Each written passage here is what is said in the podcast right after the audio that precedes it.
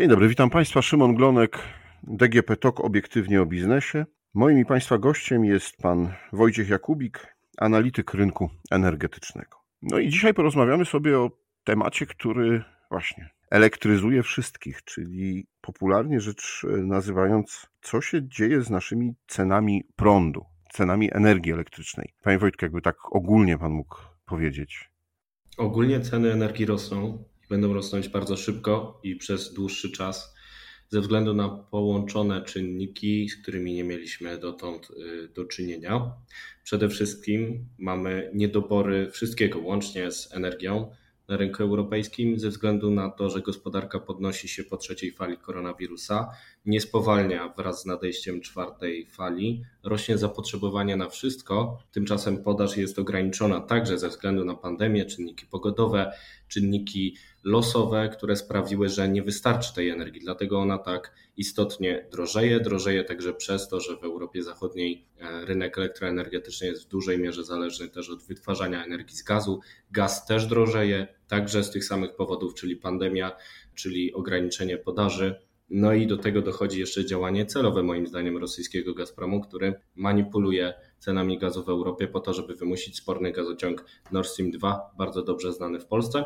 To wszystko składa się na stale rosnące ceny energii i jeżeli do tego dołożyć starsze czynniki, też dobrze znane w Polsce stety niestety, czyli politykę klimatyczną, która obciąża wytwarzanie energii przy emisji dwutlenku węgla, czyli głównie z węgla, którego mamy 70% w miksie energetycznym w Polsce, no to otrzymujemy bardzo wysokie ceny energii ze względu na bezpieczeństwo dostaw. Ten węgiel nam teraz służy. Rzeczywiście e, lepiej być zależnym od węgla, ponieważ jest on dostępny, ale z punktu widzenia polityki gospodarczej, polityki środowiskowej jest e, nie do utrzymania. Można go subsydiować, jeżeli nie będziemy mieli nic innego do, do palenia w elektrowniach, i tak może faktycznie być, ale nie ma dalej uzasadnienia biznesowego, nie ma dalej uzasadnienia z punktu widzenia polityki klimatycznej. I co gorsza, ta podwyżka jest globalna, funkcjonuje na całej e, scenie europejskiej i ta podwyżka jest nie do zwalczenia krótkoterminowo. Można wprowadzić różne środki zaradcze szybkie, czyli formy subsydiowania cen energii, ale one i tak zostaną odzwierciedlone w inny sposób w gospodarce, tak jak zamrożenie cen energii w 2018 roku, w 2019 roku e, faktycznie e, sprawiło, że na rachunku za energię Polacy mieli taki sam wynik jak w 2018 roku, ale gospodarka odczuła te rosnące koszty energii i wszystko podrożało.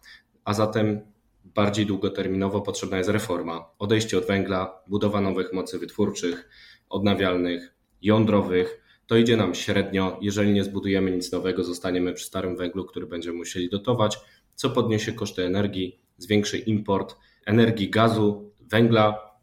No i nie jest to najlepsza recepta na przyszłość, dlatego szykuje się kryzys gospodarczy wynikający także z kryzysu energetycznego i dłuższy okres wyższych cen energii, gazu, ciepła. Nie ma darmowych obiadów w energetyce. Jeśli chcemy ją zmienić, to teraz w końcu zaczniemy za to płacić. Kilka minut Przedstawił Pan bardzo skomplikowany system gospodarczy świata, który wpływa e, na e, mój rachunek e, energetyczny. No ale przeciętny Polak mógłby powiedzieć, co mnie obchodzi to, że gdzieś Chiny mają jakąś swoją politykę, Rosja mm, kłóci się z Niemcami, czy w ogóle z całą Unią Europejską o Nord Stream 2. Dlaczego, skoro w Polsce są kopalnie, dlaczego skoro Polska jest niezależna energetycznie niby, to mój rachunek w 2021 roku już wzrósł, a w 2022 roku na pewno jeszcze wzrośnie.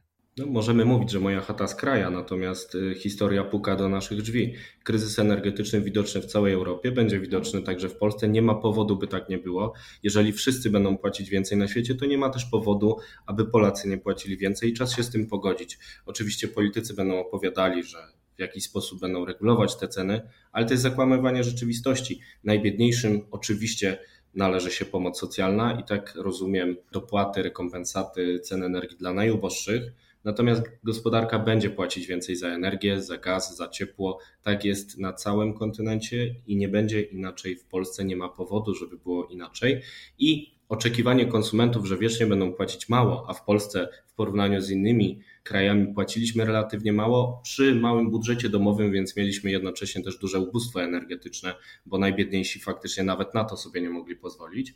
Teraz będziemy płacić więcej. Jeżeli chcemy zbudować nową energetykę za miliardy, miliardy e, złotych, no to musimy za to zapłacić. I nie zapłaci nikt inny jakiś pan minister, jakaś komisja europejska, tylko my możemy zapłacić mniej lub więcej, odpowiednio zainwestować te środki, ale rachunek zostanie nam wystawiony i to już w 2022 roku za pośrednictwem taryf na energię, gaz, które będą wyższe o kilkanaście, kilkadziesiąt procent. No właśnie, kiedy poznamy ostateczne taryfy, czyli de facto ostateczną cenę energii elektrycznej na 2022 rok? Trwają rozmowy na ten temat. Nieoficjalnie można usłyszeć, że niektóre spółki elektroenergetyczne wnioskują nawet o podwyżkę ceny energii elektrycznej o 40%. Na to oczekiwanie musi odpowiedzieć Urząd Regulacji Energetyki, który jest teoretycznie polityczny, który bierze pod uwagę różne racje, nie tylko interes ekonomiczny spółek, ale na przykład interes społeczny. I już było słychać z urzędu, że no niekoniecznie będzie to 40%, może to być kilkanaście procent. Może się zdarzyć, tak jak jest na rynku gazu teraz e, zaproponowane, że te podwyżki zostaną rozsmarowane na kilka lat po to, żeby jednorazowo uderzenie w portfele było mniejsze. To z kolei może mieć wielkie znaczenie w wypadku, gdyby doszło do przyspieszonych wyborów parlamentarnych w Polsce. Pewne jest, że ceny energii, gazu, ciepła będą jednym z kluczowych tematów debaty publicznej, tak jak kryzys klimatyczny i kryzys energetyczny, a z nim gospodarczy będzie spychał na bok argumenty o konieczności walki ze zmianami klimatu, będzie wchodził e, na piedestał i pojawią się siły, które stwierdzą, że w takim razie nic nie reformujemy, zostajemy właśnie przy węglu, bo on nam daje bezpieczeństwo. Natomiast to nie jest prawda. Bez kryzysu energetycznego, bez kryzysu gospodarczego węgiel się nie opłacał ze względu na regulacje, pod którymi jesteśmy podpisani, ze względu na problemy z rentownością pracy aktywów węglowych w całej Polsce, węgiel się nie opłaca i warto od niego odchodzić. Natomiast mieliśmy na to już dosyć dużo czasu i ostatnie bloki węglowe budowaliśmy w, na początku tej dekady. To miał być ostatni węgiel. Potem pojawił się romans z elektrownią Ostrołęka na węgiel, która nawet już została przeforsowana i mówiąc kolokwialnie, przyklepana przez Komisję Europejską. Potem doszło do zwrotu. E, okazało się, że Polacy chcą tam jednak budować gaz, bo się bardziej opłaca, ale na ziemi, na miejscu nie ma nowych mocy wytwórczych. Nawet te zaplanowane mają usterki, mają opóźnienia oddania do użytku i według wspomnianego Urzędu Regulacji Energetyki luka wytwórcza, czyli niedobór tych elektrowni w stosunku do zapotrzebowania, może sięgnąć w następnych latach kilku gigawatów, czyli kilku takich bloków będzie nam brakowało. Będziemy to uzupełniać z importu, będziemy przez to mieli coraz wyższą cenę energii, do czasu aż nie powstaną nowe jednostki. Dlatego tak ważne jest, żeby ustalić, w co my chcemy inwestować. Czy chcemy zamienić zależność od węgla na zależność od gazu? W naszym miejscu na mapie Europy to nie jest najlepszy pomysł, bo mieliśmy się uniezależnić od Gazpromu. Jeśli przesadzimy z gazem jako paliwem przejściowym, może się okazać, że znów tę zależność wpadniemy albo zbudujemy wielką infrastrukturę która pozwoli sprowadzać jeszcze więcej gazu spoza Rosji, a potem polityka klimatyczna nam ją zamknie, bo polityka klimatyczna przyspiesza, a gaz to nowy węgiel. Zanim jeszcze o gazie odgrywa e, dużą rolę, ale chwilę porozmawiajmy jeszcze właśnie o przeciętnym gospodarstwie domowym w Polsce. Jeszcze nie do końca wiemy, ile będziemy płacili za ten prąd w 2022 roku, ale już są zapowiedzi e, ze strony rządu, że będą rekompensaty. Ładnie się to nazywa e, bon energetyczny mówi się o 3 miliardach złotych, które zostaną w ten sposób przekazane do gospodarstw domowych, do ponoć 2 milionów gospodarstw domowych, ale to wszystko y, właśnie mówi się, czyli gdzieś na jakiejś konferencji prasowej, gdzieś dziennikarze podają ze swoich źródeł. Czy już coś wiadomo tak na 100%? Wiadomo na 100%, że przygotowywane są rekompensaty cen energii dla najuboższych, o których wspominałem. Ministerstwo Klimatu i Środowiska opisało szczegółowo, kto i ile pieniędzy może dostać. To jest forma pomocy socjalnej.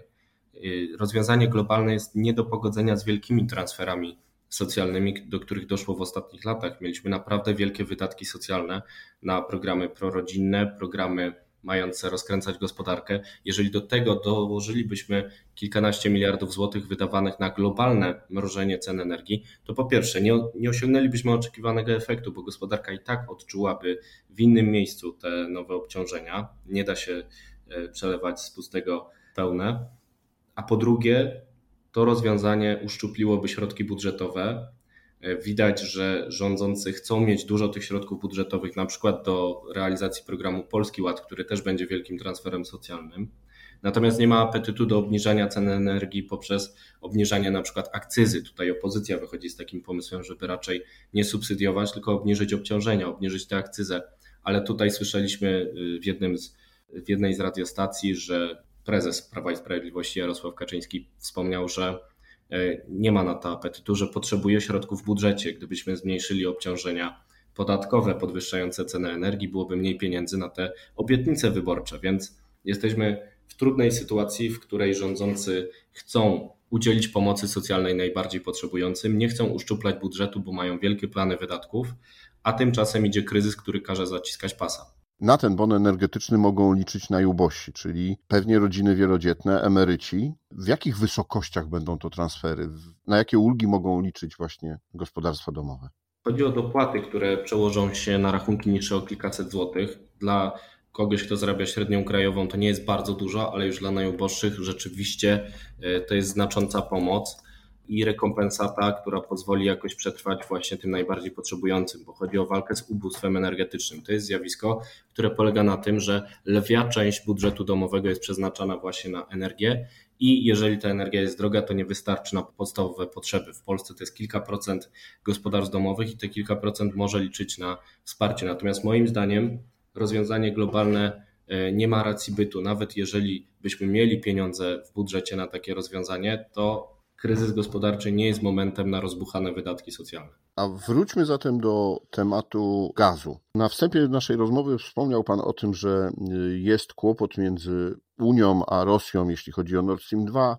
Na przełomie października i listopada był problem z gazociągiem jamalskim. Co prawda, niby tylko problem techniczny, ale patrząc na to, że Europa jest w dużej mierze uzależniona od gazu z Rosji, to czy właśnie chyba niekoniecznie polityka gospodarcza, ale po prostu polityka rosyjska będzie miała duży wpływ na to, jakie będą ceny gazu w Polsce i czy tego gazu wystarczy?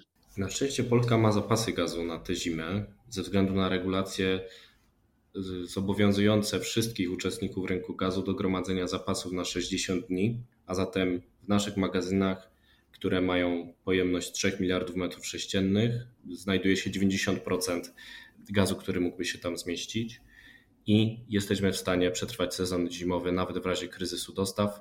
Mamy połączenia z sąsiadami, mamy terminal LNG, za chwilę będziemy mieli gazociąg Baltic Pipe, Polska nie będzie wrażliwa na szantaż gazowy Rosji, natomiast będzie drożej. My też odczujemy te ceny i należy się spodziewać podwyżki taryf gazowych o kilkanaście procent, bo takie sugestie płyną ze spółek gazowych w Polsce. Na spocie te podwyżki w niektórych miejscach na takich umowach bardziej elastycznych wynosiły ponad 100%, więc nie będzie inaczej. Nie ma podstaw, żeby e, myśleć, że tych podwyżek nie będzie. One raczej będą.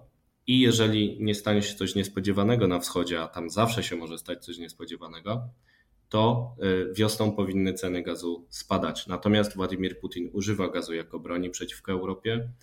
Y, jego cele mogą być różne, od takich ograniczonych jak wymuszenie startu gazociągu Nord Stream 2, który pozwoli mu omijać Ukrainę w dostawach do Europy, zakręcać jej kury z gazem, destabilizować ją, tak jak dostawy gazu ograniczone przez Gazprom w tym roku zdestabilizowały Mołdawię, zmusiły ją do podpisania nowej umowy z rosyjskim Gazpromem na 5 lat, w sytuacji, gdy ta się zastanawiała nad porzuceniem go w ogóle to wszystko się może dziać, ale Polska jest dużo lepiej przygotowana niż podczas poprzednich kryzysów gazowych w 2006-2009 roku.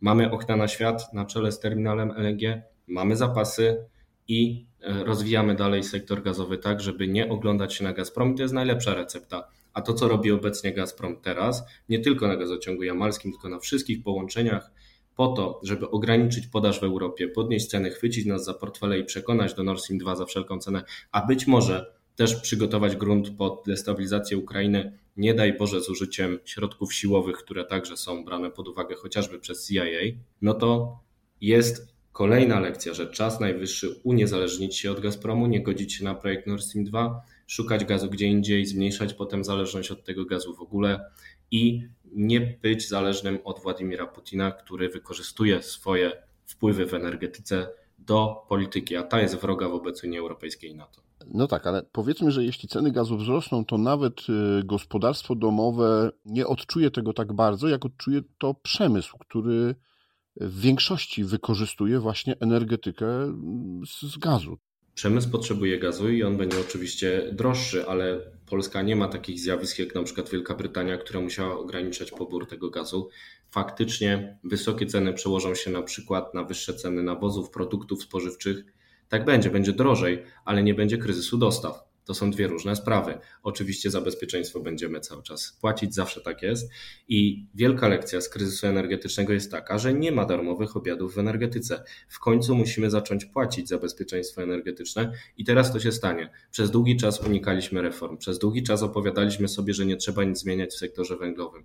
Teraz jest czas, w którym płacimy za te zaległości Nasza energetyka jest niestety dosyć zacofana i dlatego teraz każda spółka Skarbu Państwa rysuje śmiałe strategie liczone w miliardach złotych inwestycji w nową energetykę po to, żeby móc uniezależnić się od starej, która się nie opłaca. To jeszcze porozmawiajmy o rynku y, ropy. Na początku listopada był ruch na, na cenach ropy, spadło około, do około 81 dolarów za baryłkę, ale teraz już cena z powrotem zaczęła rosnąć. Jak będzie dalej wyglądał ten rynek? Wiele zależy od czynników globalnych. To znaczy, po pierwsze, czy gospodarka w Azji będzie dalej rozpędzona tak jak teraz, czy czwarta fala koronawirusa ją zgasi? Czy w Europie będzie zapotrzebowanie na ropę czy y, będzie spowalniać wraz z czwartą falą koronawirusa. Jeżeli przyspieszenie zapotrzebowania będzie takie jak obecnie, będą utrzymywać się niedobory podnoszące cenę, chyba że największe potęgi świata, jeśli chodzi o eksport ropy naftowej, Rosja, Arabia Saudyjska, kraje porozumienia naftowego OPEC, odkręcą szerzej kurki, o co cały czas apelują Stany Zjednoczone, ponieważ administracja Joe Bidena cierpi przez wysokie ceny paliw na stacjach Stanach Zjednoczonych. Natomiast te apele nie spotykają się z żadnym odzewem.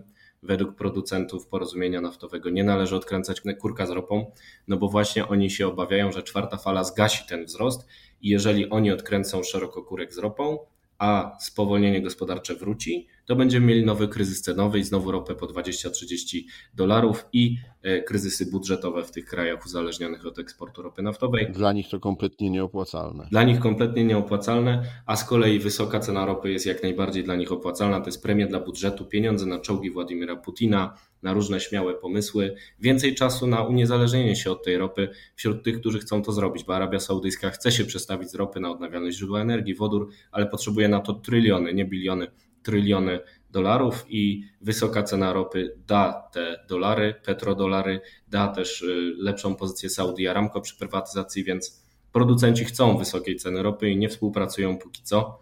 E, czarny łabędź analityki w postaci koronawirusa może mieć tutaj jeszcze wpływ, natomiast ta, ta czkawka produkcji i spowolnienie podaży, któremu towarzyszy wielki wzrost zapotrzebowania, też przekłada się na wyższe koszty logistyczne, które trwale podnoszą ceny y, ropy, produktów ropopochodnych, gazu LPG, dlatego także ten gaz LPG drożeje i przez chwilę się y, zastanawialiśmy, czy przestanie się opłacać przestawianie samochodów na gaz. No niestety tutaj też jeszcze przez jakiś czas będzie drożej. Dobrze, wróćmy na nasze podwórko. Kilka razy powtarzał Pan, że trzeba mocno zainwestować e, w nową energetykę, w odnawialne źródła energii. Można by powiedzieć, że przecież to już się dzieje. No, budujemy elektrownie wiatrowe, każdy może sobie zainwestować w fotowoltaikę to gdzie jest problem? No nie do końca. Lądowe farmy wiatrowe są ograniczone przez ustawę odległościową, która ze względów krajobrazowych uniemożliwia budowę nowych farm. Miało dojść do liberalizacji. Ta nie nadeszła, pomimo wielu deklaracji w tej sprawie. E, jeśli chodzi o fotowoltaikę, to jej rentowność zmniejsza się wraz z nowymi regulacjami, które mają przenieść obciążenia stabilizowania odnawialnych źródeł w sieci elektroenergetycznej właśnie na producentów. To znaczy, będą musieli postawić magazyn energii, nie będą mogli dalej handlować tą energią, którą sobie wyprodukują ponad potrzeby, więc jest mniejsza atrakcyjność inwestycji w fotowoltaikę. Faktycznie ten boom mógł przerosnąć oczekiwania e, starej energetyki. Nasze sieci elektroenergetyczne nie zostały do tego przygotowane. Teraz trzeba troszkę wolniej rozwijać fotowoltaikę, żeby nadrobić te zaległości. Oczywiście to nie jest żadne wytłumaczenie, ale tak właśnie jest i tak zostało ustanowione prawo, że e, trochę mniej ta fotowoltaika się będzie opłacać.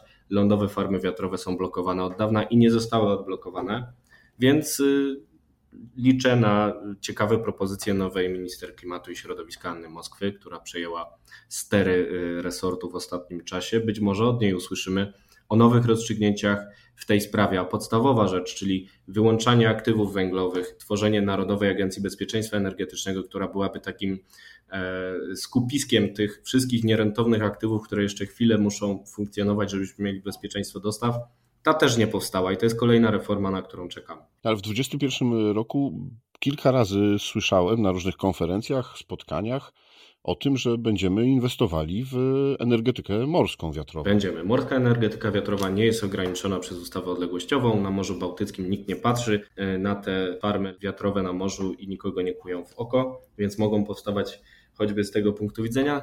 Została przejęta ustawa offshore, która subsydiuje te farmy. To są mega projekty tak samo e, forsowne jak na przykład energetyka jądrowa też wymagają subsydiów jest forma subsydiowania. Teraz jest kolejny spór o to, kto dostanie nowe koncesje. Teraz istniejące są rozdzielone. Spółki Skarbu Państwa chcą działać w tandemach ze spółkami zagranicznymi, które mają know-how.